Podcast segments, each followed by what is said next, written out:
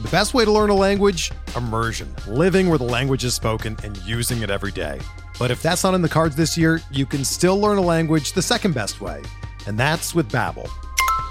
Be a better you in 2024 with Babbel, the science-backed language learning app that actually works. Don't pay hundreds of dollars for private tutors or waste hours on apps that don't really help you speak the language. Babbel's quick 10-minute lessons are handcrafted by over 200 language experts and help you start speaking a new language in as little as 3 weeks. Babbel's designed by real people for real conversations, and their tips and tools are approachable, accessible, rooted in real-life situations and delivered with conversation-based teaching so you're ready to practice what you've learned in the real world. Here's a special limited time deal for our listeners. Right now, get up to 60% off your Babbel subscription at babbel.com slash bluewire. That's 60% off at babbel.com slash bluewire, spelled B-A-B-B-E-L dot com slash bluewire. Rules and restrictions apply.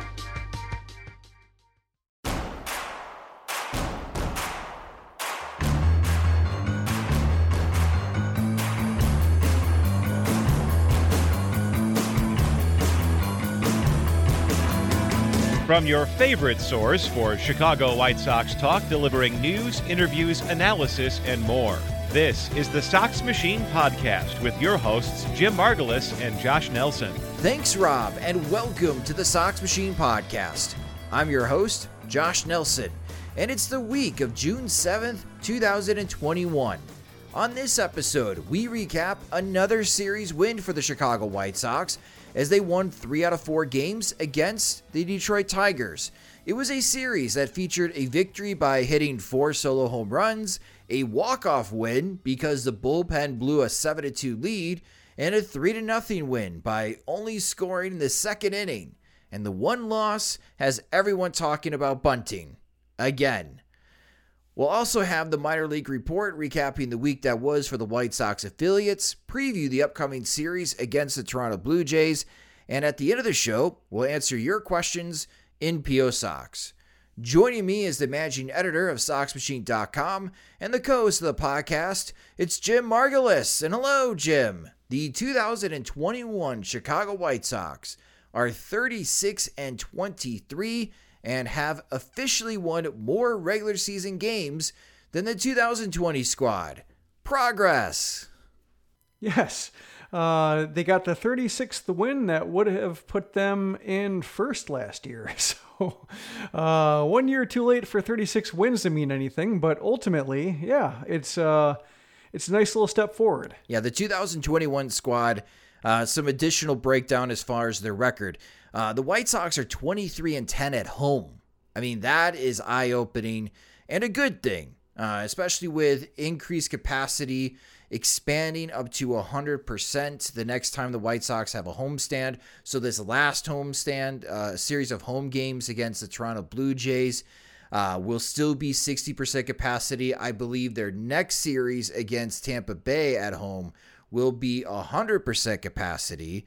Uh, so if you haven't gotten a chance to watch the White Sox in person, uh, I recommend doing so because they're winning a lot of games at home. They do have a 500 record on the road, but that's a pretty good road record. Uh, teams aim to be at least 500 on the road, especially contenders. The White Sox are 5 and 2 against Detroit after this series uh, for the season, and they are 21 and 12 against the American League Central. If 2021 was like 2020 and it was a 60 game season, the White Sox would be the number two seed to start the postseason against Oakland. Some things change, some things don't. Anyways, let's start the conversation, Jim, with Dylan Cease, who was outstanding in his start on Sunday. Seven innings pitched, five hits allowed, one walk, 10 strikeouts. The White Sox posted these numbers on their Twitter account. Dylan Cease is now 7 0 with a 1.91 ERA. That's 47 strikeouts, and he's got a 223 opponents average against him. He is the first White Sox pitcher to win their first seven starts against Detroit since Mark Buehrle did it from 2001 to 2005. Dylan Cease, the Tiger Tamer. Jim, why is Cease so good against Detroit? I think it's, you know, I think the simplest answer is because his career basically overlaps with the Tigers bottoming out, like basically hitting rock bottom and having to build themselves all up all over again. Because I'm looking at the 2019 Tigers, and that's the team that finished 47 and 114. And uh, let's let's let's remember some guys here. Go through the lineup. Um, catcher Grayson Greiner, first Oh, baseman yeah. Brandon Dixon. Remember him? I don't.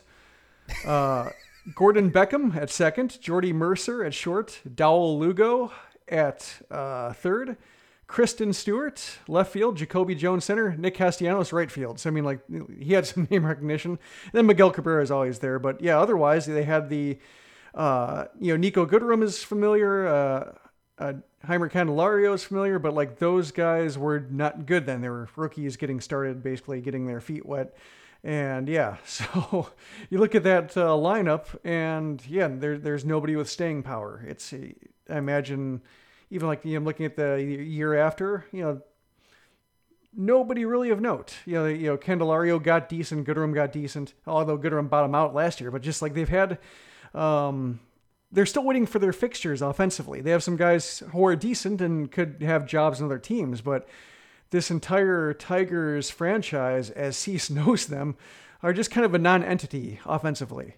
Sure, but Lucas Giolito couldn't prevent the home runs that he allowed in his start. And, you know, the White Sox lost the Lucas Giolito start in this series, which I'm pretty surprised about. And we'll talk about that game in particular in a moment here.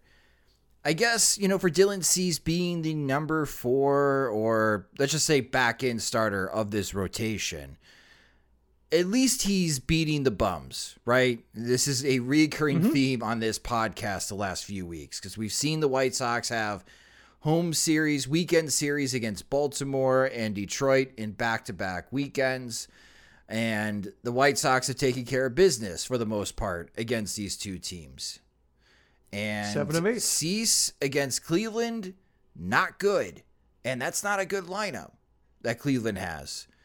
Detroit, not a good lineup. But this team has been playing better baseball of late.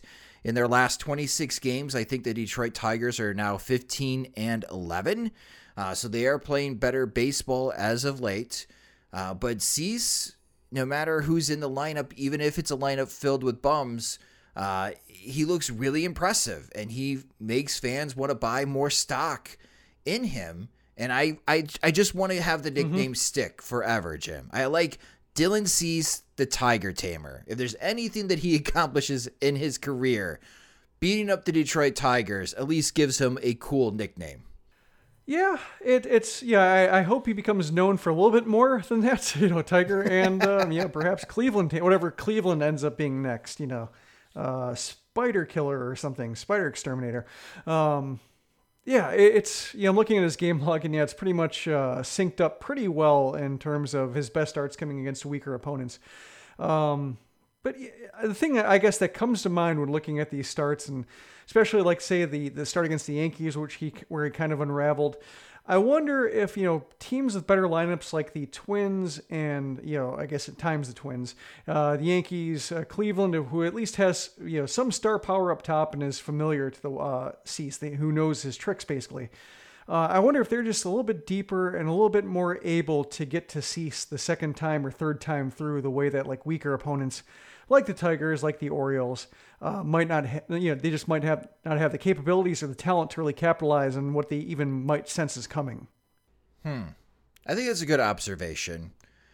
Is his T top numbers bad this year? I didn't look that up before we started recording. I think I'm looking it up right now. I was on his baseball reference page already. So uh, they're bad the second time through. They're worse second time through. Third time through, they're okay. So that's probably a case where if he gets to a third time through, he's actually doing pretty well. Especially like with his early cluster of starts where he only lasted like you know four innings uh, on average, to where like he might not have gotten too deep the third time through. Uh, that's just my guess. Um, it- it's he's a hard pitcher, I think, to evaluate on the whole, just because he's had basically two different modes. He had the old Cease up top, and now he's got this better version as of late. You know, the old Cease occasionally surfaces for half a start here or uh, maybe a full start there, but you know he's able to at least get off to better starts than he did uh, earlier in the season, and then like you know last year and even his rookie season too, where he just had the bad first inning and settled in. I think the biggest jump to me is that uh, in this newer version, he comes out pretty hot most of the time. Is he still getting beat up in what it was at the fourth inning or fifth inning? Let me go back. Let's see. Because because now that you mentioned with the T top that he's getting beat up the second time facing the lineup, I think that there was some type of huge spike in ERA by inning, and Cease is getting beat up in the fourth inning. Obviously not on Sunday as he shut out the Tigers. Yeah, that is the fourth inning, uh, 9.31 ERA. Whoo! So it goes 3.2, 2.45, 2.45, 9.31, 3.68. And he's got a zero ERA when he pitches into the sixth and seventh. So basically, like, you know, the third time through numbers are a product of rolling. And if he if he's going to be bad, he's going to be bad the second time through. If not, and it's probably somewhat a byproduct of the offenses he's facing. Wow. I did okay, so I I remember reading somewhere that it was high. I didn't think it was above 9. yeah, well, it will be coming down. It will be coming down, right, after pitching a scoreless fourth, but it's still not going to be good, Jim. So, well, that's the thing about inning stats is you can only improve them uh, one at a time. that's so, very true. Even in the great start, he was only at ten point. Yeah, you know, he was at nine and two thirds innings beforehand, and now he's going to be ten and two thirds innings. So, it's it's going to take him another probably 15 starts for that fourth inning ERA to be palatable. Yeah, 15 clean fourth innings. Well, I guess yeah. that's something to look forward to in Cease's next start, uh, which is on track to be Detroit in Detroit. So we'll see if Dylan Cease can uh, extend uh, his outstanding start against the Detroit Tigers and make it 8 0 in his first eight starts against the Detroit Tigers in his career. But Dylan Cease, the Tiger Tamer. I like the nickname. I hope it sticks. Moving from Dylan Cease to a very popular topic over the weekend. And it's the one loss over the weekend, and it has everyone talking about bunting. And if you have been listening to this podcast for a while, this is our eighth season podcasting. You know how we feel about bunting. If you are new to the show, I think our consensus, Jim, and I and I listed down I think what you and I agree on is acceptable bunting situations. Tied game in the ninth inning, the White Sox are the home team, moving a runner from second to third base with no outs. Or there's a runner on third base attempting a walk-off safety squeeze. Or if a hitter has a severe shift with no one covering third base, trying to lay down a bunt for a hit down the third baseline. Am I forgetting any other acceptable bunting scenarios that you and I have discussed over the years? Are you ruling out, like, say, like somebody like Leury Garcia, who's, you know, besides when he gives himself up because he doesn't want to swing the bat, but just like a guy who has that in his arsenal, like a chaos agent trying to get a single. Bunting for a hit? Yes. Yes. And taking the sacrifice, but yeah, bunting for a hit ultimately. Um, yeah, if we're just talking about strict sacrifice situations, that's about it. Occasionally, you know, there are some hitters who are so poor against a pitcher, so tough, like righty on righty, like a righty killing righty, and uh, it, it's just not going well where the batter says, like, okay, yeah, I don't like my chances and there's a better chance on deck. Like that's not bad. I accept that. I don't root for it, but at least I get it. Yeah, the I have no chance against this guy bunt. Yeah. All right. And and the extra base might help more than a strikeout or a double play. Yes. Okay. So we're on the same page. So we can both agree, based on what we just laid down, uh, laid out, that down by one run in the sixth inning, runners on first and second, nobody out, facing Derek Holland, that Danny Mendick laying down a bunt was a bad idea no matter what the outcome was. Yes, I think that's my least favorite form of bunt is the one that happened there where Derek Holland hadn't retired any of the eight White Sox he faced all year, four in his first appearance, and then the first four of the second appearance, including Zach Collins, who tried to bunt but walked. Like when he just can't uh, get the job done. He hasn't shown the ability to get out when the White Sox have personally seen what Holland looks like when he struggles. Bunting with a righty, yeah, with, Danny Mendick at the plate, uh, a righty against a lefty who can't get righties out, or at least White Sox righties out, and throwing him that lifeline, like giving him that footing. Like even if the bunt were decent and it turned into a sacrifice bunt, that's still he's still two batters closer to getting out of the inning than he was uh, before, or at least he's he's one batter closer to getting out of the inning than he was before.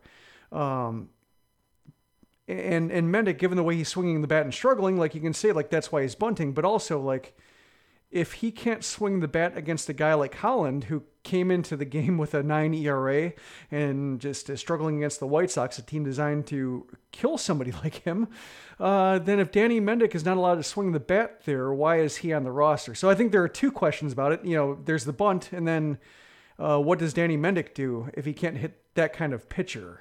So that's, I think, why it's doubly frustrating. Yeah, after the game, I tweeted out that these are the flights from Charlotte to Chicago that Adam Engel should be on because I felt that with Engel proving that he's healthy down at Charlotte, there was going to be a swap where Danny Mendick was going to get optioned to Charlotte and Engel was going to join the team. But unfortunately, Billy Hamilton has to go on the injured list with an oblique injury.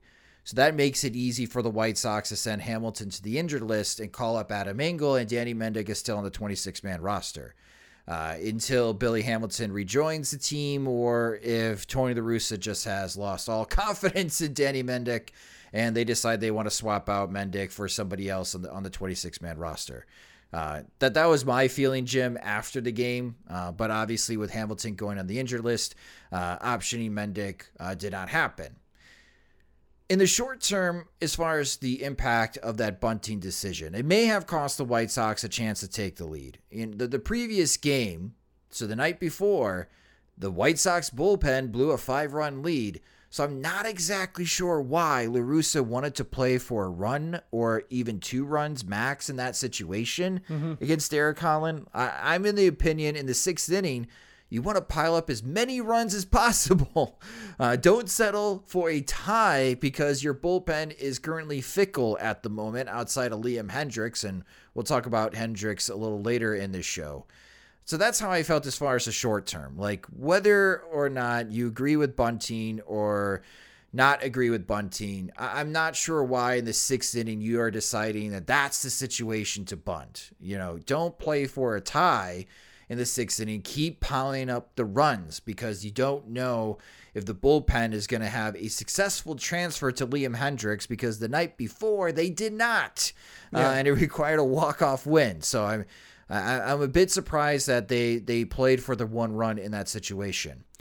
Yeah, the the other thing too is like every batter Derek Holland is out there for is a gift. Yeah, yeah. That and to they're basically refusing that gift it, it was an odd it was an odd decision, but I, I want to talk about the long term because I don't believe the bunting is going away because this strategy has always been in La Russa's playbook. And, and I'm referencing a 2004 article. So, an old article from Baseball Prospectus that was after game one of the 2004 World Series.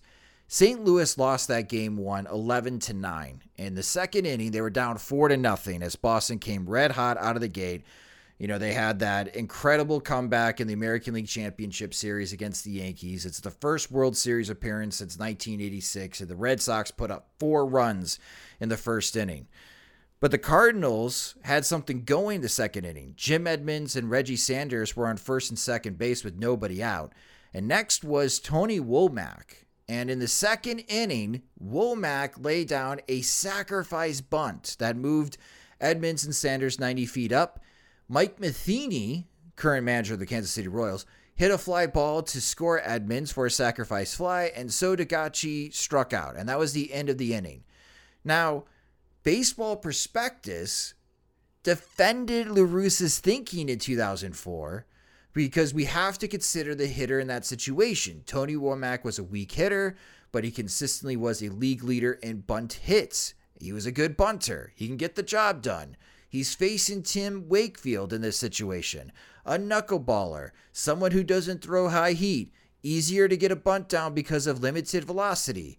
And Baseball Prospectus also advocated understanding who is hitting behind Womack with Mike Matheny and So Taguchi, who are not great hitters, but if they manage to put the ball in play, at least the Cardinals can grind their way to scoring a single run. So everyone from all sides of baseball can have an argument about that play, which happened 16 and a half years ago, Jim. But that mm-hmm. play mm-hmm. happened 16 and a half years ago, and it came up again on Saturday.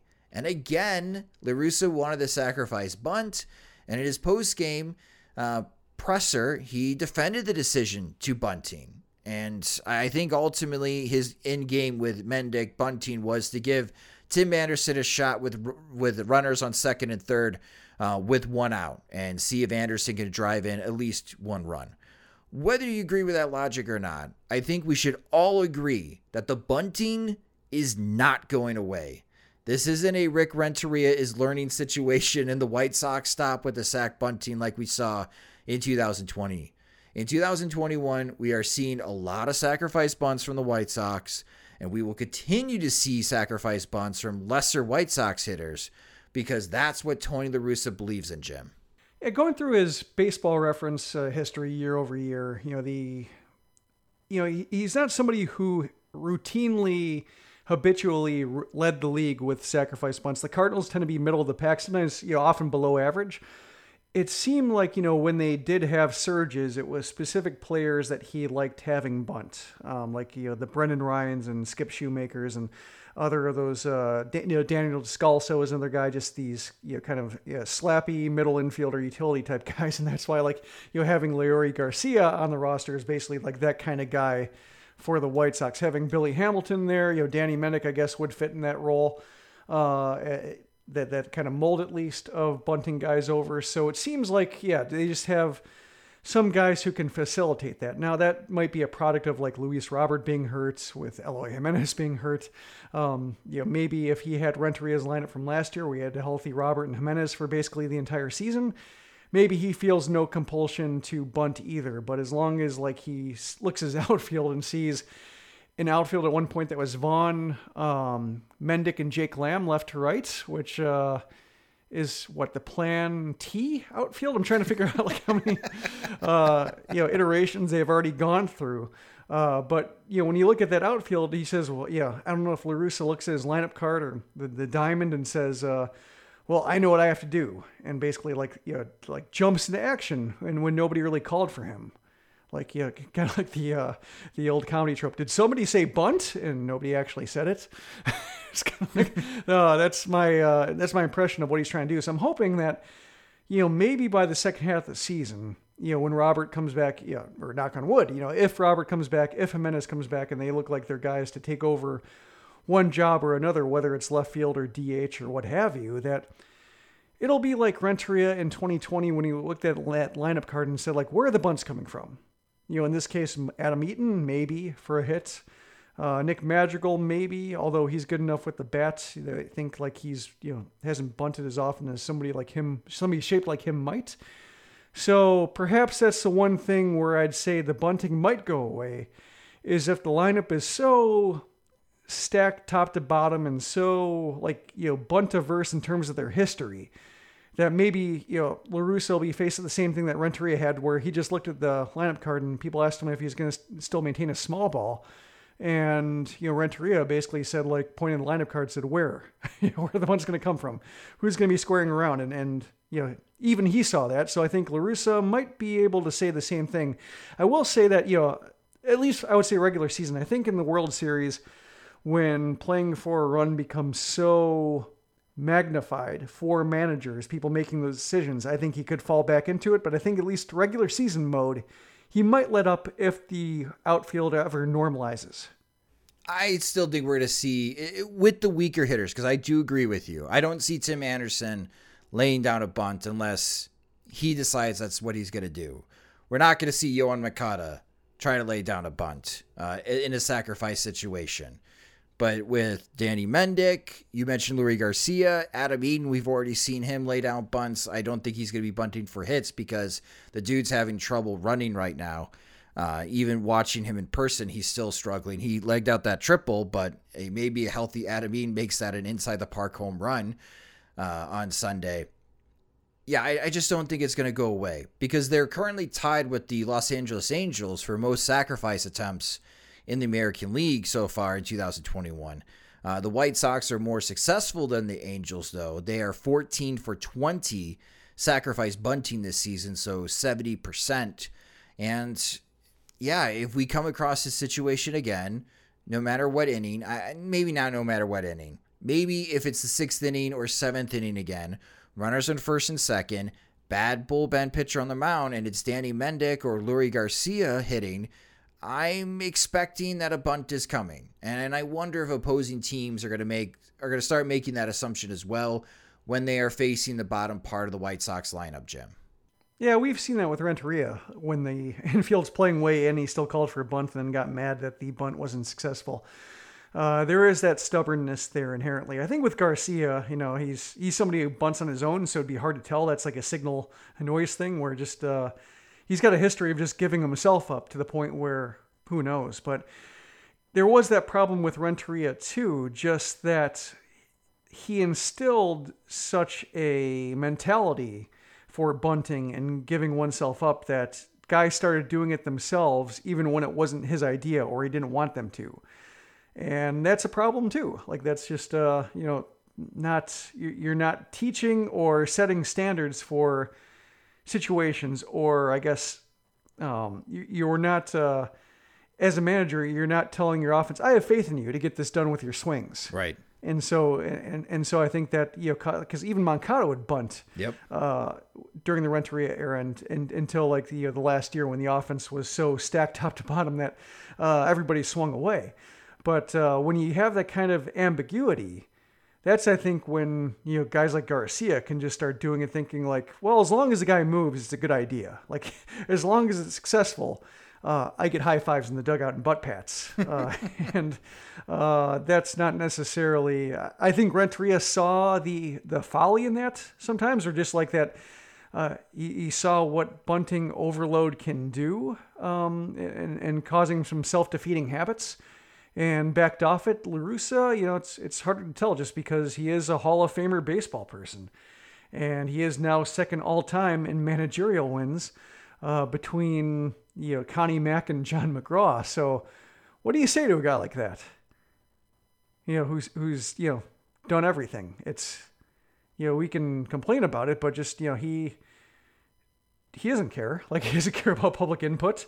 Um, know, that's ultimately, I think, a good trait of managers, but like Renteria at least, you know, sense that, that just like, oh yeah, this is, uh, I, I think the, the, the public questioning from the media helped at least allowed him to set the record straight when he realized that bunting, the White Sox were past bunting.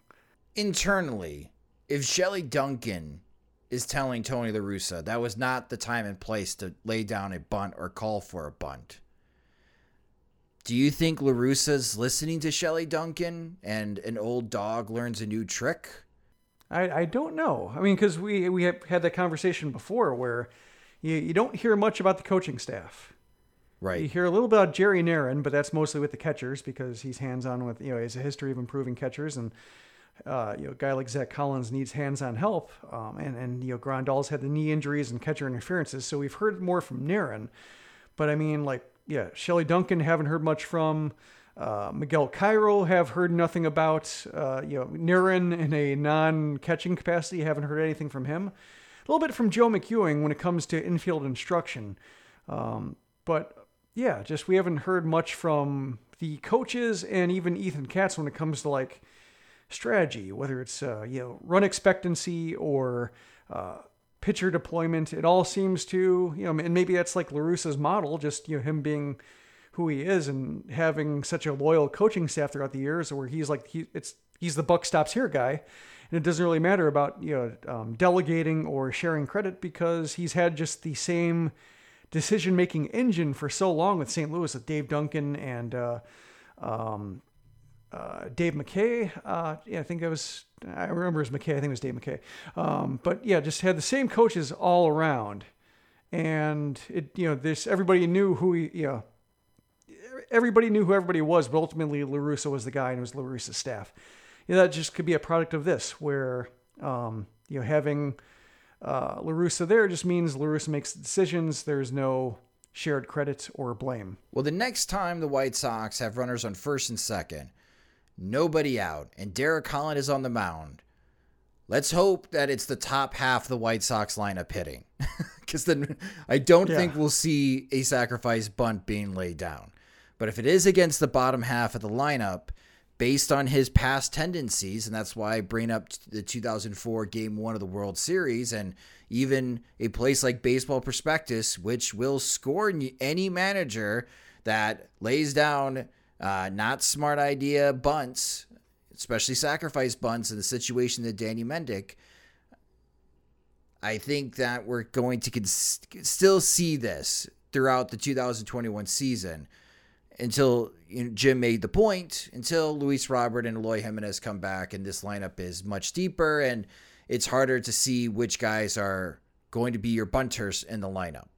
Yeah, although you know, I'm also wondering now, looking at La Russa's history with the Cardinals, that um, you know, perhaps with uh, facing the Tigers, maybe he had 2006 flashbacks where bunting led to wild success. Yeah, they bunted the Tigers to death. Yeah, and so maybe he just saw the uniform and just thought, "I know what happens here. I know it works," and it didn't this time. Uh, we got a question. Uh, you related to La Russa and and uh, P.O. Sox about you know I mentioned that he'd passed uh, um, John McGraw for second all time in uh, managerial wins, and Connie Mack's ahead of him. And we got a question from Rob and P.O. Sox asking, "How long will Jerry have to sign La Russa for?" So he can collect the 970 or so wins he needs to pass Connie Mack, and uh, I figured if you need, uh, like, basically, I took, like, say if this is like a good decade for the White Sox, and I would say, like, the decade from 2000 to 2009 was a good decade for the White Sox, and they averaged, like, 86 wins. Basically, 11 more years. So LaRussa would be 87, Reinsdorf would be 96. All right, let's not do that. Yeah.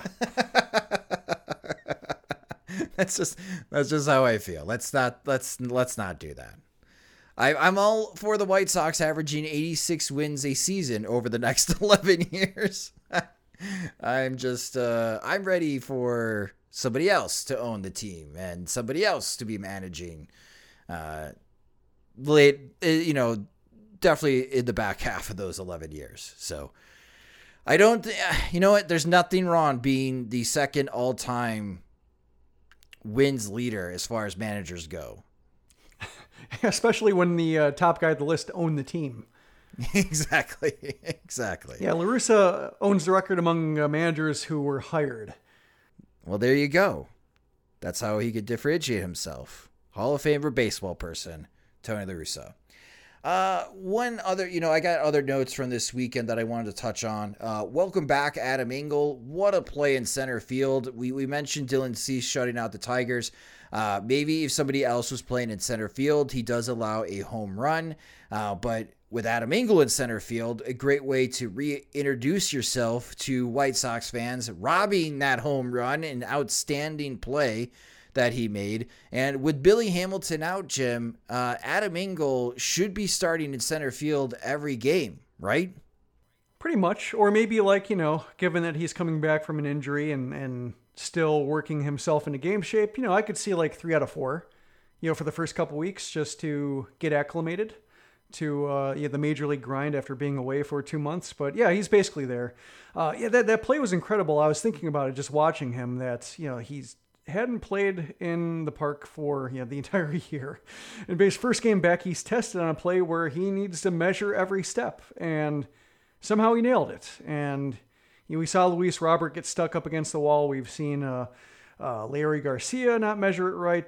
Even Billy Hamilton, like he's got a history of making those catches, but I wonder in Guaranteed Rate Field, a, a, field that's still not you know his own, the way that you know Engel owns the warning tracks in left and right center uh, over the years. Like even Hamilton might not make that catch given uh, you know the time that Engel had to measure it. Uh, with the wind blowing, like he had to basically like uh, he, his measuring was done by getting to the warning track, looking at the wall, and knowing how much time he had to basically hit the wall and turn around. Uh, and I don't know if a guy like Hamilton, who's still relatively new to the park, if he could do that. So that was really an impressive play. Yeah, just watching him again in center field, being in the stands, and and I love watching how center fielders react and how quickly they react because Luis Robert has one of the quickest reactions uh, I have seen, uh, especially when the bat le- when the ball leaves the bat and heading to his direction. And Adam Engel is right there with Luis Robert. I mean, this guy, Adam Engel was someone that could have walked on, I think, at Ohio State to play football as a defensive back. Uh, and you could just see that because he moves backwards so well. He caught a line drive kind of running backward, backpedaling. Uh, that was pretty impressive. So his ability to quickly get to the warning track and get to the wall and not lose track of the ball's flight path and still being able to make that catch is is incredible. That's why if Adam Engel was an everyday starter, Jim, I think Adam Engel would be right there with Luis Robert and Byron Buxton and competing for the gold the Gold Glove in the American League or e- even in the National League. That's how highly I think of his defensive ability in center field. And with Billy Hamilton out, I I guess Leury Garcia can have a start once in a while in center field. Uh, mm-hmm. But with Adam Engel in tow, I never want to see the the Andrew Vaughn, Jake Lamb, and Danny Mendick outfield configuration again. Yeah, that's really no knock on Mendick though. I mean, he's been decent for. He's doing. He's holding his own. Yeah, but just yeah, it's it's the you know I mean it's a knock on Vaughn, but just the was it the uh, Jerry Owens, Darren Erstad, Scott Podsednik outfield. At least you could look at that and say, hey, three speedy guys. Yeah, but uh, yeah, it's it's rough right now uh, depth wise. But yeah, I'm, I'm hoping that Engel has no you know relapses or setbacks. I was a little bit worried watching the Charlotte game logs and seeing him miss a game here and there. So that's why I'm thinking that it might make some sense to have him like start three or four just to um, you know make sure you don't push him because if he goes, you know, if he uh, uh, uh, if he's feeling a little bit sore and that leg blows out on him again, then they're really in trouble because Hamilton's oblique injury looked kind of serious. Yeah, fingers crossed that uh, that it is not, because I'm with you, Jim. If Adam Engel has to go on the injured list, then it's Leury Garcia and Luis Gonzalez. Blake Rutherford, yeah, Luis Gonzalez, yeah, yeah, yeah. It gets it gets tricky in center field for the White Sox real quick. Other thoughts that I had watching the games this weekend: Nick Madrigal's on a tear. His last 15 days, Madrigal is hitting 365 with a 411 on base percentage. He's slugging 519 in his last 14 games. What's got it into Nick Madrigal, Jim?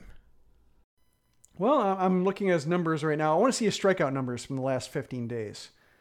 Real quick, there you go. Sortable team stats. This is really exciting. He struck out seven times. But I remember when he talked.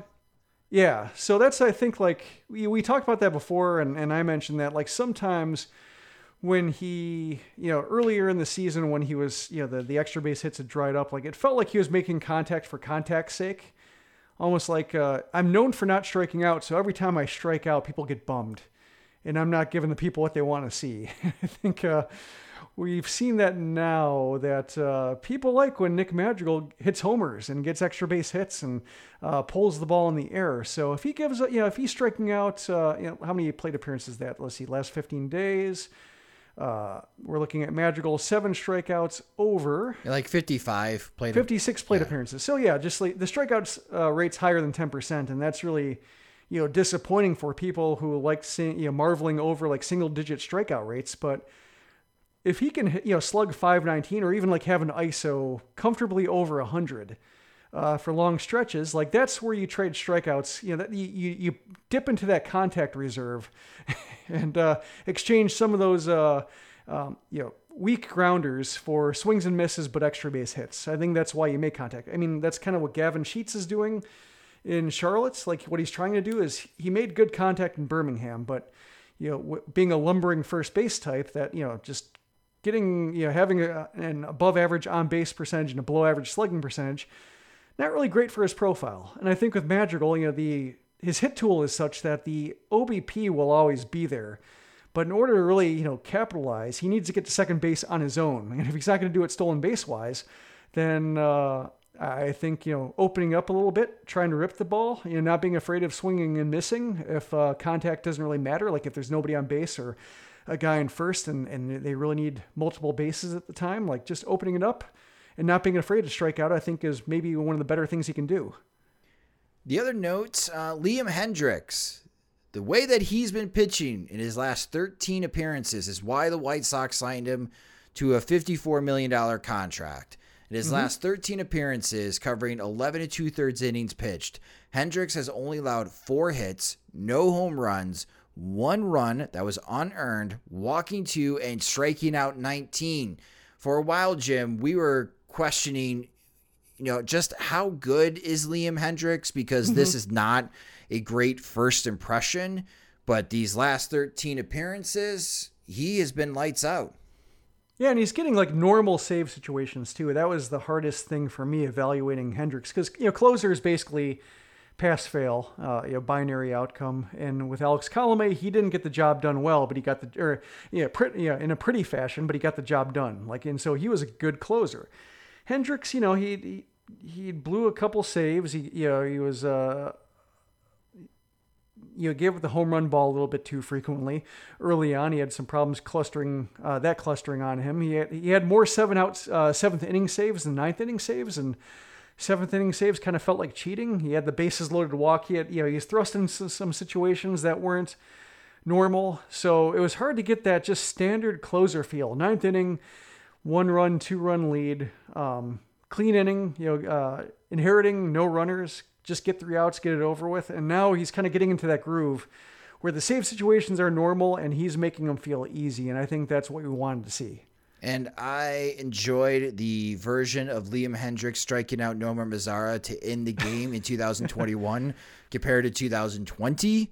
Uh, it's much more enjoyable. So I get it, Oakland A's fans. I, I now understand. Yeah, Nomar Mazara, just seeing him kind of come through and not doing anything that dude is destined for Korea. Feels like it, or yeah, maybe Japan too. Let's not get crazy, Jim. But yeah, it's just uh, Japan. Yeah, just Japan's got good players. No, I mean, but it, like a guy like Viciedo has uh, been a star there. Just some guys who don't have the bat speed or don't quite have the you know discipline or just against major league calibers can just you know ratchet the uh, difficulty uh, down a degree and succeed. So, you know, you know Mazar, given that he has that Viciedo like profile, like 20 homer seasons and kind of ugly numbers elsewhere, just yeah, you could maybe get Japan, but one of them, yeah, just it seems like he's hitting the wall. Yeah, batting 190, well, lower than that now. So, yeah, it, it, I think that's maybe a little bit refreshing. Is just seeing, well, yeah, the whites. It wasn't strep throat it wasn't the preseason spring training, uh, you know, missing that time that threw his schedule off. It wasn't the 60 game uh, season. It was just uh, nothing there. Yep. Hey, speaking of old friends playing overseas, Dylan Covey is playing in Taiwan now.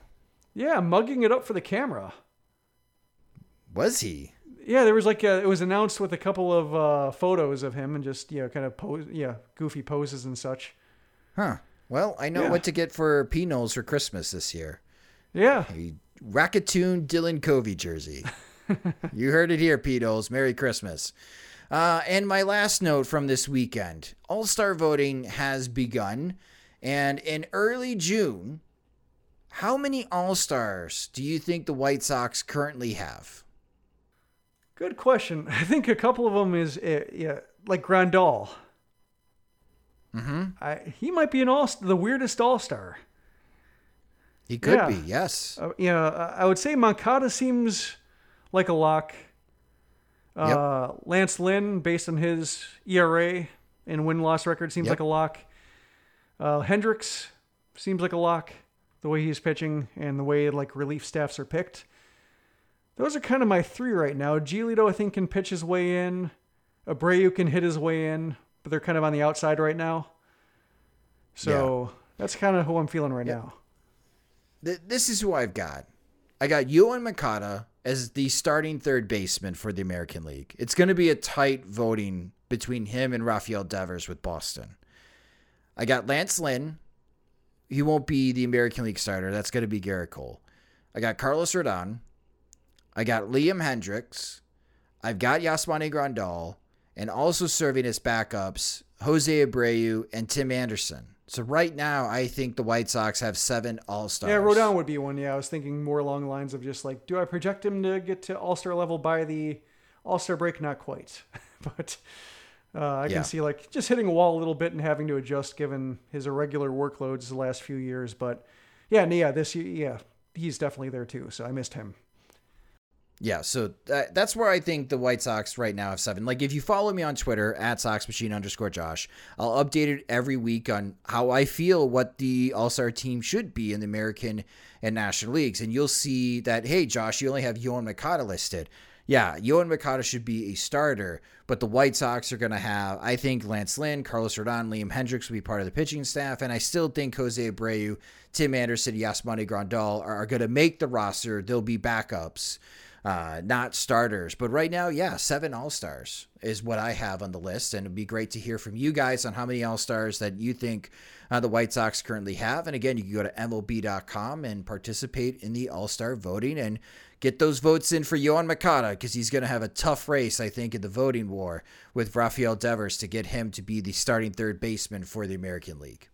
But let's catch up on the minor league action next after a quick word from our sponsors. We're driven by the search for better. But when it comes to hiring, the best way to search for a candidate isn't to search at all.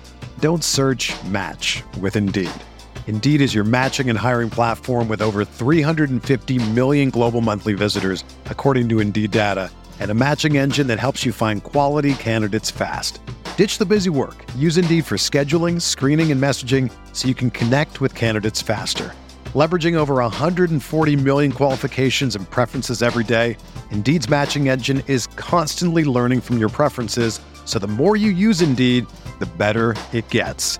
Join more than 3.5 million businesses worldwide that use Indeed to hire great talent fast. And listeners of this show will get a $75 sponsored job credit to get your jobs more visibility at Indeed.com slash Blue Wire. Just go to Indeed.com slash Blue Wire right now and support our show by saying that you heard about Indeed on this podcast. That's Indeed.com slash Blue Wire. Terms and conditions apply. Need to hire? You need Indeed. Welcome to the minor league report. We'll start in Charlotte, where the Knights stopped the Nashville Sound's 15 game winning streak halfway into their six game series and salvaged a split. Guys like Luis Gonzalez and Gavin Sheets have enjoyed returning home, hitting a couple homers apiece, and Jake Burger is still providing everyday value. The bigger developments are on the pitching side. Jonathan Stiever threw his best start of the season this week, going six scoreless against Nashville on Saturday. Jimmy Lambert threw a season long four and two thirds innings with seven strikeouts on Sunday. And then there's Mike Wright. The 31 year old veteran who spent last year in the KBO has returned to AAA and has a 2.1 ERA over 30 innings, which is quite the accomplishment when half those innings have been in Charlotte's bandbox. He's had chances in the majors and never quite been able to cut it, but this version is getting ground balls and strikeouts, so there's a chance he could surface in Chicago. Birmingham's starting rotation is the main reason why the Barons have had a stranglehold of first place in the former Southern League for basically the entirety of the season. They went 4 and 1 against the Tennessee Smokies, and Blake Battenfield is leading the way, allowing a total of 8 earned runs and 4 walks over 6 starts. He's a pitchability guy more than a stuff guy and a staff full of them, including Connor Pilkington, who is challenging him for the team ERA lead. Cade McClure is trailing the pack, but while he's susceptible to a blow up inning here and there, he's been largely respectable. It's enough to carry an offense that is still incomplete. Micker Adolfo is striking out over 40% of the time, but the contact he makes is quality, and that's how he's still hitting 240 with a 510 slugging percentage despite all the swinging and missing. Shortstop Romy Gonzalez recovered from a small slump to maintain his 937 OPS, along with seven steals and eight attempts, and catcher Carlos Perez has already matched his career high in homers with three, although his plate discipline is still holding him back.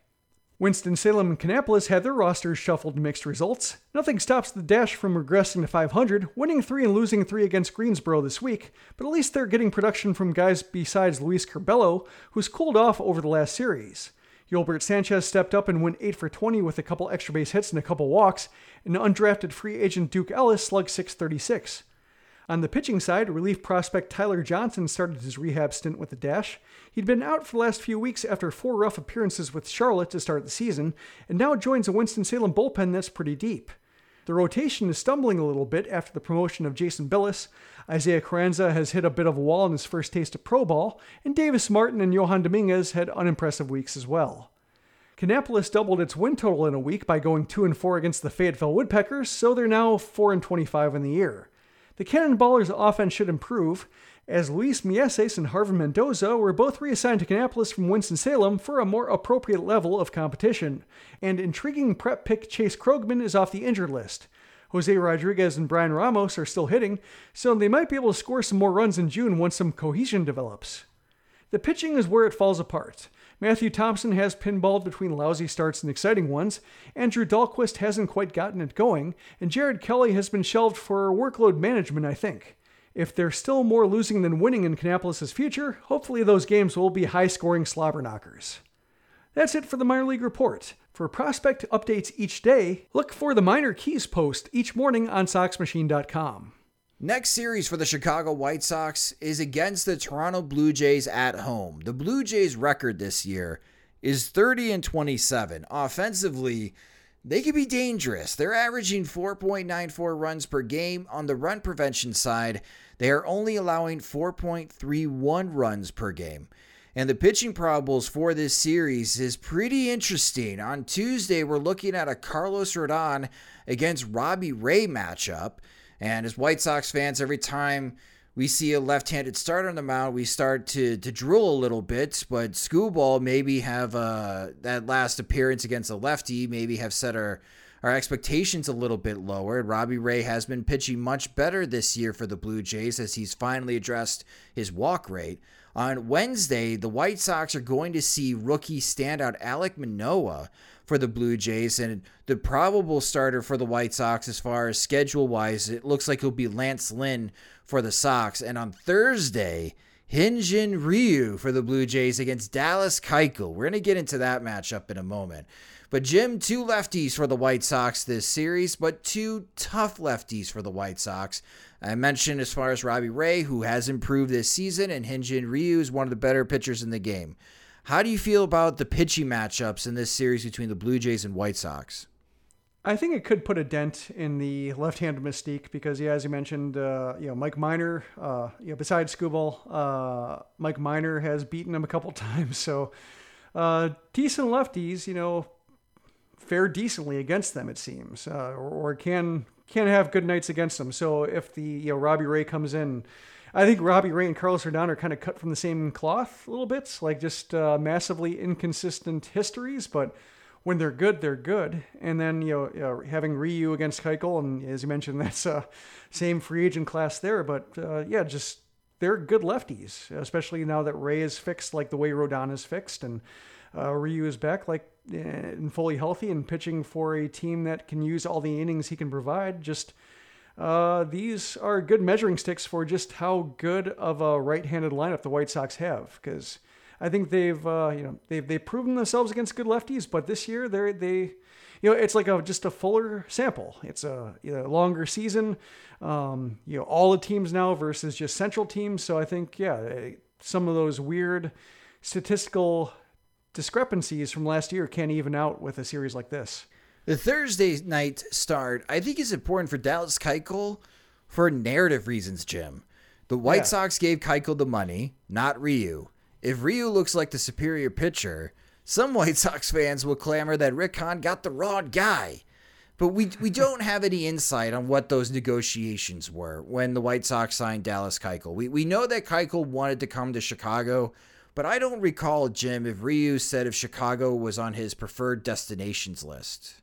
Yeah, I don't remember much about that at all. Like, uh, or at least what I remember. I mean, I shouldn't say I don't remember much, but I just I don't didn't hear much over the course of the negotiations that the White Sox were ever really in on him. Right. And it's uh yeah, it's I guess unfortunate when you see the way it's working out. That was a market though where I felt okay about the White Sox getting Keuchel and and you know Ryu had some you know, maybe durability concerns, although, you know, Keuchel also shared those to a certain degree. So it's, uh, when it comes to that class, like, you know, Strasburg's had it rough. Um, you know, Bumgarner had it rough early on, but basically, like, as long as the White Sox spent in the top six, they really couldn't have gone wrong. It's more of a matter of, like, could they have gone righter? and, uh, well, yeah, and, and they could have, but you know, just like, but Keuchel's fine. You know, he helps them towards their goal. So yeah, you know, looking back at that free agent class, okay. So Gerrit Cole, still the number one pitcher based on performance. Uh, who would be your number two so far? out of that signing class? Zack Uh, Wheeler? I think I had to see what Wheeler's been doing because I kind of lost track of him. No, yeah, he's he's leading the NL in innings, so I'd say Wheeler number two. Okay, so Wheeler number two, Ryu number three, Keuchel number four, or do you slide in Strasburg number four? No, Strasburg's he's, he's really looking rough. Okay, so, So, Keuchel yeah. fourth, and then you want to try to rank uh, Strasburg against Bumgarner. I think Bumgarner is ahead now just because of health Okay. reasons. Uh, so the White Sox, out of those six starting pitchers, we are saying at this moment in June of 2021, they got the fourth best guy. They made a hard run at the guy who's second best right now in Zack Wheeler, but we really don't know if they were in serious negotiations with Hyun-Jin Ryu. We don't know if it was an either or. All we know is that it seemed like Plan A was Zack Wheeler, and then Plan B was Dallas Keuchel, and they got their Plan B, Mm-hmm. and it's been working out. Yeah, yeah, especially since you know with Dylan Cease improving and with Carlos Rodon improving, that like you know Keuchel being, yeah, he's kind of like the fifth starter right now, and I, I guess the good news is his last time out, you know, uh, against Detroit, he could have gone an inning more. It seemed like a very conservative hook by La Russa, and not without reason because he gave up a homer in the sixth. So I guess he could see like third time through, uh, you know, getting towards 100 pitches. Some you know, trying to get out ahead of potential struggles, but you know, with the way Codi Heuer and uh, Evan Marshall pitched, it did not work out. But uh, hopefully that was a sign that you know Keuchel can go deeper into games, be more of that six and seven inning guy than uh, five and six. Offensively for Toronto, there are two hitters White Sox have to pay a lot of attention to. Vlad Guerrero Jr. is going to be the reason why Jose Abreu is not an American League All-Star starter. He's hitting he's got 18 home runs this year, one of the league leaders. He's got 47 RBIs. He's hitting 333 with a 436 on base percentage and slugging 662, Jim. We've always thought that Vlad Guerrero Jr. could be the next beast in this league, and he is certainly in his beast mode right now, and he's one of the most impressive hitters in all of Major League Baseball. Yeah, it- like he's there, like uh, you know, to a much, much, much lesser extent, like you know, Biggio and Bichette, like guys we haven't seen in person. I'm really looking forward to the series just because I think Toronto's got like a a whole lot of young talent we have not seen yet. You know, Manoah's one, um, yeah, on the pitching side, but yeah, seeing Guerrero in person against White Sox pitching in his current form, like I'm not looking forward to it, but I'm also looking forward to it the way like you know we talked about Mike Trout and how it's like it's almost an honor when Mike Trout kicks your ass. And you know, Guerrero doesn't have quite that track record yet, but he could. Like, you know, he's got the talent to where like eventually you just you just marvel at the talent more than you you get mad at the score. At least if you're like a you know, baseball fan as much as you are a White Sox fan. And uh it's gonna be fun, yeah, because this you know, I saw what they were trying to do last year and it was weird for them last year with the uh you know, minor league sites, uh, you're trying to pass off a major league experience outside of Toronto, but as they get good and, and as they as this core kind of solidifies, uh, I really want to see what it looks like. Yeah, because this may be the team outside the American League Central that the White Sox are going to be crossing paths with in the postseasons and the upcoming postseasons. Because as you mentioned, Jim, they have a, a lot of young talent like the White Sox do, and they have really good veteran talent as well. I don't know if George Springer is going to be available in this series, but they spent the money to bring George Springer into the fold to help solidify the lineup. Marcus Semien. Man, he's having a really good year. That Yeah. was a really good signing by the Blue Jays Yeah, to good put for him at second base. Yeah, uh, that's the kind of signing I like to see. Just you know, the uh, the- Blue Jays signing a guy who's talented, even if uh, you know he didn't quite fit exactly what they needed on the field. Just like yeah, we can make use of him. Like I, I like those kind of signings. Just like can't pass up the talent at that price. And, you know, honestly, Toronto kind of spends the money that we as White Sox fans wish that Jerry Reinsdorf spends. Uh, yeah, because Semien's hitting 294. He's got a 365 on base percentage for the season, and he's slugging 531. He's got 13 homers and 32 RBIs. He's got more home runs than Jose Abreu right Yes. now, which Abreu leads the White Sox. Yeah, so- Toronto leads the league. You know, 84 homers. Yeah, so that that's where it's going to get tricky for the, this White Sox pitching staff and and in this particular series. I don't want to be like Han Solo from Star Wars, Jim, and say I've got a bad feeling about this series.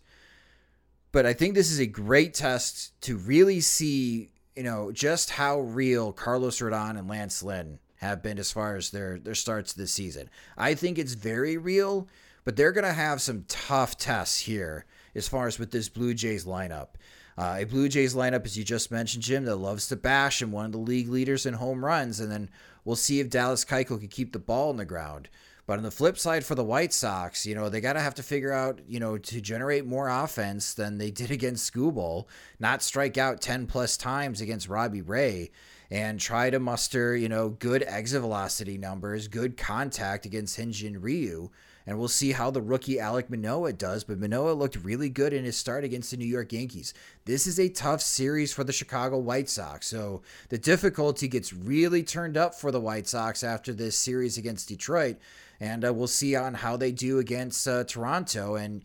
They get Detroit again uh, on the road, and then next week it's the team that has the best record in the American League in Tampa Bay. So that 23 and 10 home record is certainly going to be tested in these next two home series, Jim.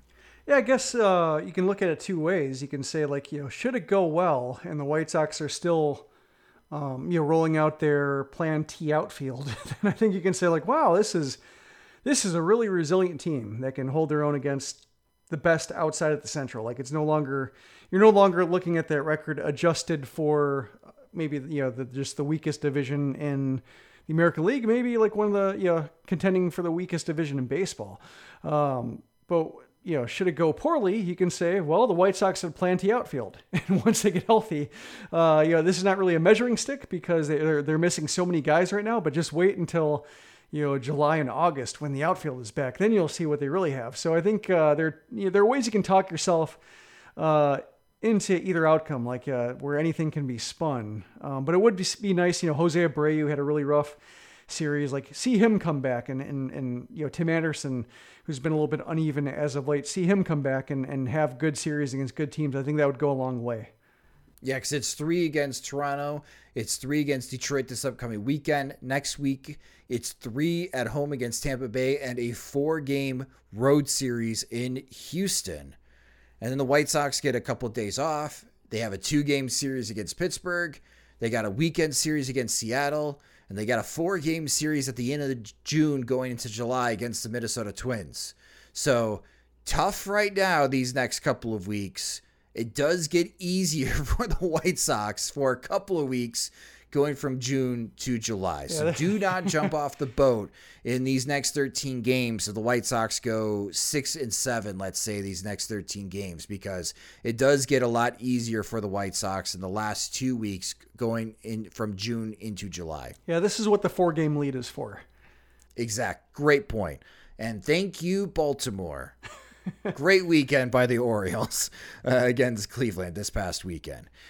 But we, we will recap the Toronto series Thursday night after the game on Sox Machine Live. So you guys can look forward to that as we'll have the live stream on youtube.com slash Sox Machine and also on SoxMachine.com. And for those that won't stay up and watch us on video, you'll be able to listen to the podcast version that Friday morning when we are done with the video show. So, again, we'll be recapping that series on Sox Machine Live on Thursday night. But you guys had questions for us, so let's answer them next in PO Sox. You've stuffed our mailbox all week with questions from your tweets and Facebook posts. Now, to cure your curiosity on the White Sox, here is P.O. Sox. Thanks, Rob. And yes, this is our favorite part of the show where you, our fans and listeners, get to ask the questions. It's P.O. Sox, where you can submit your questions to us on Twitter by following us on Twitter at Sox Machine. However, our Patreon supporters have been flooding the mailbox every single week. So, your best way to get your question or topic answered on the Sox Machine podcast is becoming a Sox Machine Patreon supporter. And to do that, go to patreon.com slash Sox Machine to sign up. And Jim, our first question coming from one of our Patreon supporters, and that's Brett. And Brett is asking, given that the White Sox could use some bullpen upgrades. Who are some possible relievers who could be available from teams likely to sell at the deadline? After watching what happened to the Phillies last year when they thought they were improving the bullpen at the deadline, uh, and somehow the Phillies bullpen, which is already bad, got worse under a good manager in Joe Girardi, um, makes me a little bit apprehensive about suggesting any veteran reliever who isn't like just a, a, a pure stuff monster. And when I was looking at the um, you know, American League, and or I should say the Major League Relief leaderboards, looking at strikeout rates. Um, yeah, wins above replacement ground ball rates, like looking at uh, you know, players who might meet the descriptions of guys who have sustainable profiles, and didn't really see a whole lot of names there jumping out uh, that that might fit into this bullpen that teams wouldn't want to keep or that would that wouldn't cost like a a premium to acquire. A few names I saw, you know, just veterans. Uh, Daniel Hudson is one of them. You're going to be a free agent after the year with the Nationals uh, depending on what the Nationals think they have. Like he could be somebody who's sold off. Ian Kennedy with Texas, and although having seen Ian Kennedy up close with the Kansas City, uh, not really enthusiastic about that one. And then Sean Doolittle was another one who just has a history of being good and valuable, uh, and uh, has some had seen some of his stuff bounce back. Like his velocity has come back a little bit, um, but still not quite all the way to what he was. Um, know, there's possibility he can improve with reps. Could also just be a case where he doesn't have enough. But uh, those are three names I saw. And then, you know, as in rec in the Patreon uh, PO Sox bag, uh, mentioned that David Robertson is pitching for Team USA. And some of those guys are still looking for jobs. So, given that the White Sox and Robertson seem to have a decent relationship and decent experience the last time they pitched, like that's not, I don't think you can completely rule that out if they're looking for right handed help. Um, I was looking at their roster, and Anthony Carter is on Team USA. I don't know if you remember him. Uh, Barely. Yeah, he never surfaced with the Sox, but he was like a pro- relief prospect of note. Uh, you know, cracked some top ten lists of White Sox uh, prospects during their really fallow years in the farm system. Uh, but yeah, I saw Anthony Carter. I was like, that Anthony Carter? And yes, it is that Anthony Carter. So I don't know if he's an idea for the White Sox, but you know Robertson seemed like, yeah, you don't know.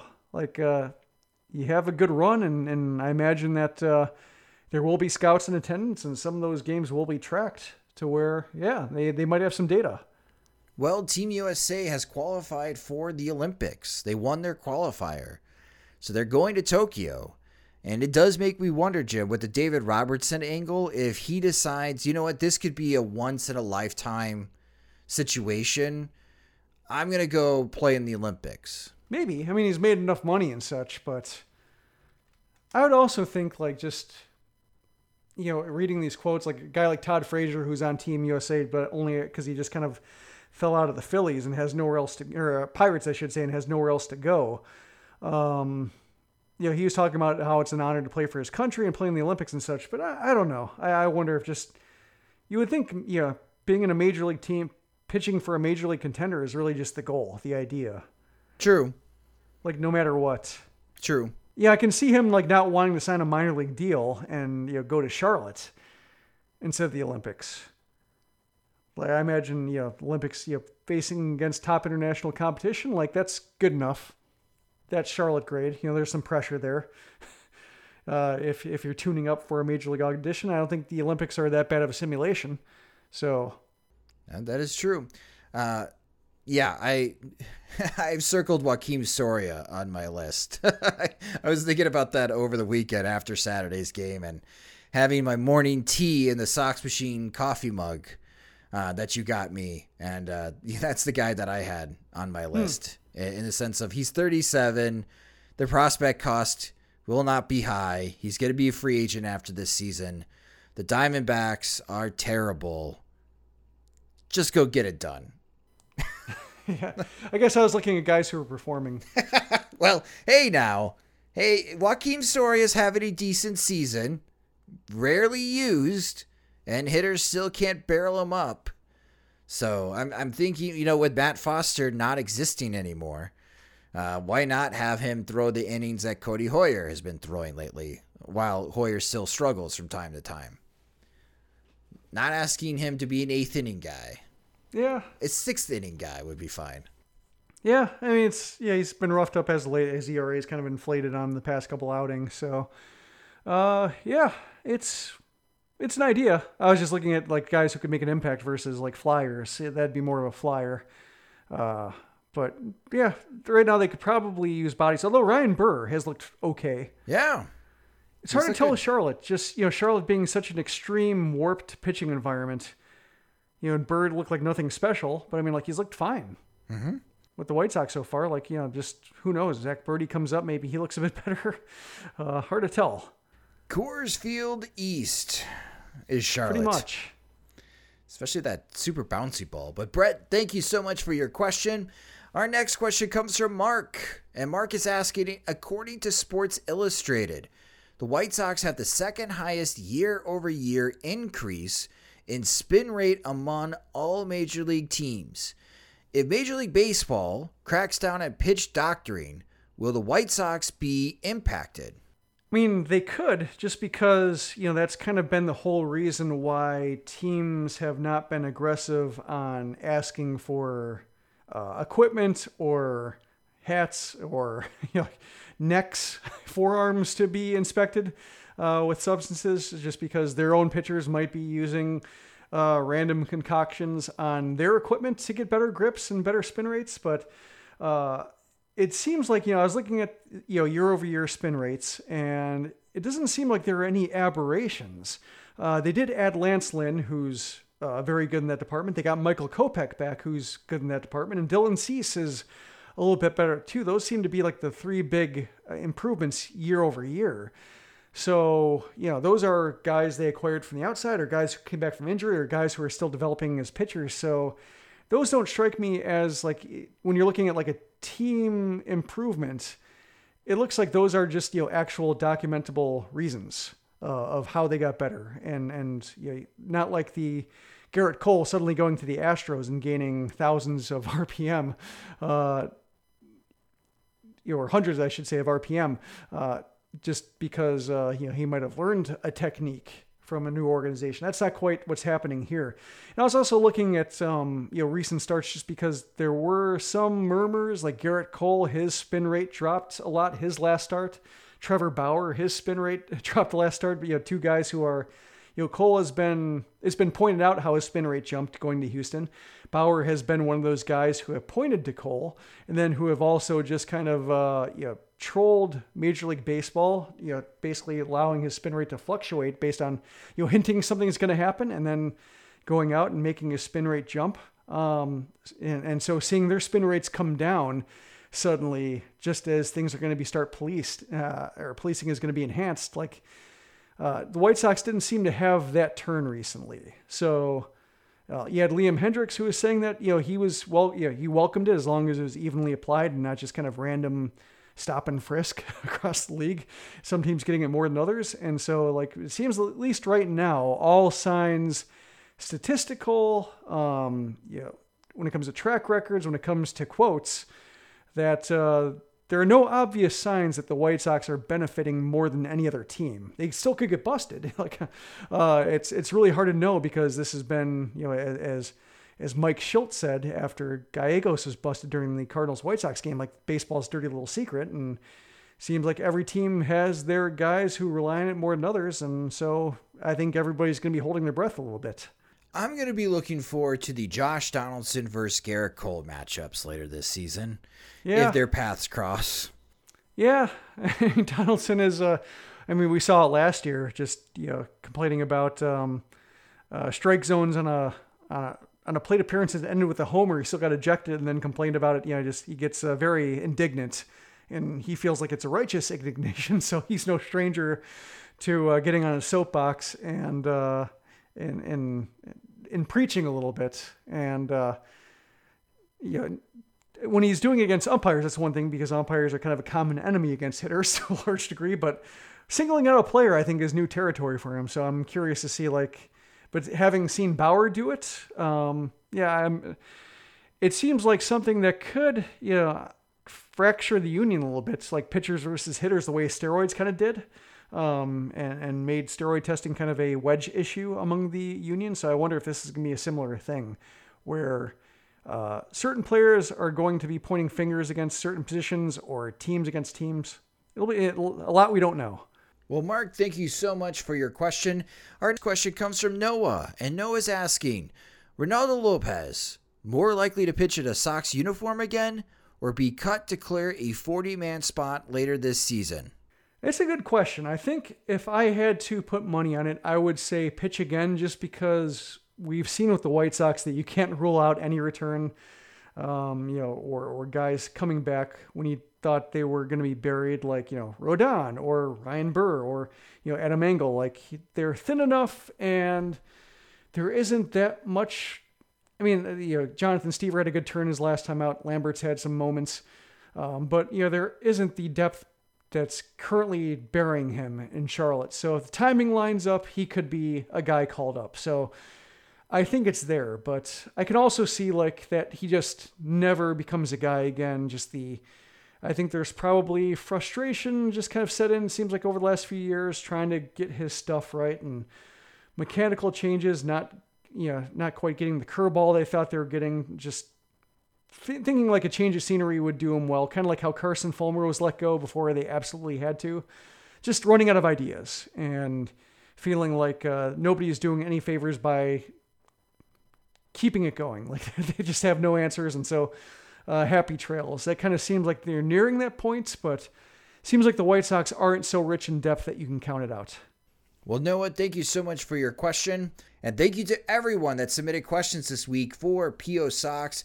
If you would like us to answer a question or address a topic on a future episode of the Sox Machine podcast, the best way to do that is by becoming a Patreon supporter.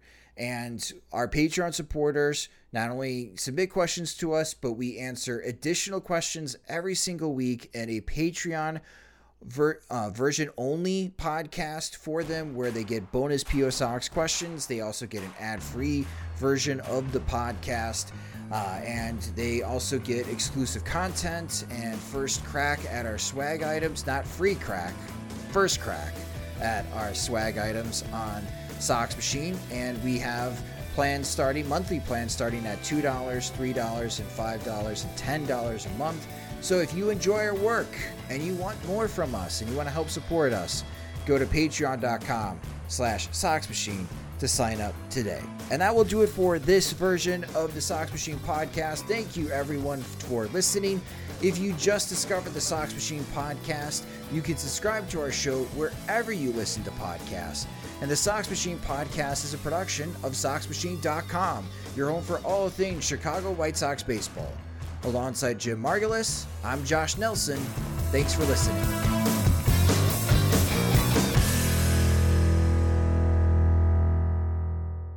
Everyone is talking about magnesium. It's all you hear about. But why? What do we know about magnesium? Well, magnesium is the number one mineral that 75% of Americans are deficient in.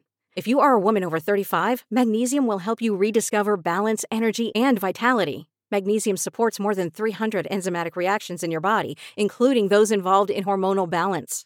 From functional medicine doctors to mental well being and female hormone experts, we all know that magnesium is the one mineral to improve all aspects of well being and health. But which one?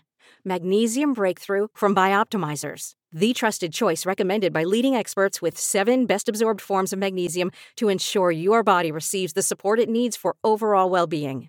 Go to bioptimizers.com slash balance today and use code BALANCE10 for 10% off. Support your journey to wellness at B-I-O-P-T-I-M-I-Z-E-R-S dot com forward slash balance. Magnesium Breakthrough from Bioptimizers, your foundation to optimal health and vitality.